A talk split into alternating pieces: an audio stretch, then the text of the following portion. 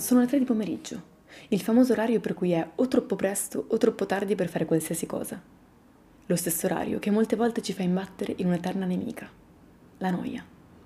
Per una volta, invece che dimenarmi a trovare qualcosa da svolgere per evitare che il mio preziosissimo tempo venga sprecato, la paura che ha reso noi occidentali delle piccole macchine frenetiche incapaci di oziare a malapena conci di esistere, resto nella noia.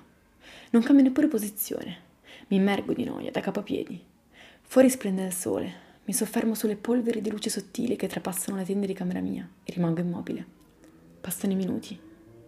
La noia sta iniziando a farsi parte integrante di me Ancora una punta fastidiosa, ma tollerabile.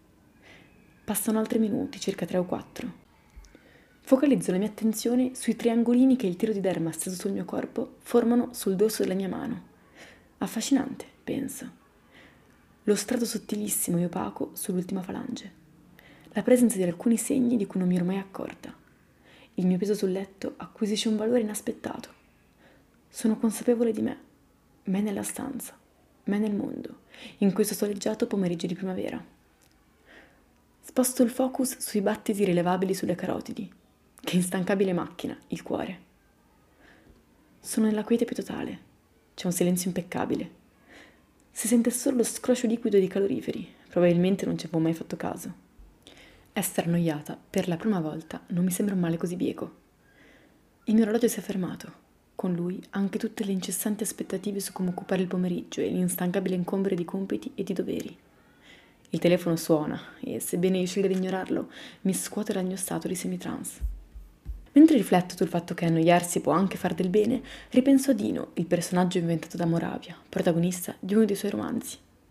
Ricco borghese, assoggettato dallo stato di noia, che rende colme e interminabili le sue giornate, finisce per imbattersi in un sentimento molto più rovinoso, l'amore impossibile per una donna, di cui ha accesso solo al corpo.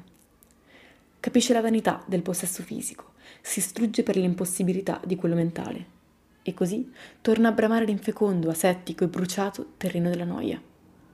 È uno stato in cui ci si sente indifferenti e si percepisce il mondo altrettanto freddo e lontano da sé. Alcuni, come Dino, potrebbero pensare sia un riparo dai dolori della vita. Vista così, però, appare più come un limite. Io, memoria del mio tête à tête con la noia appena vissuto, sono giunta a una diversa considerazione, che possa essere un'inaspettata alleata.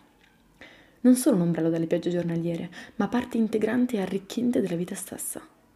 Non una perdita di tempo, quindi, ma il contrario, il veicolo tramite cui, se disposti, effettua un risparmio sullo stesso tempo che abbiamo tanto paura di non vivere pienamente e che, senza di essa, avremmo certamente sprecato.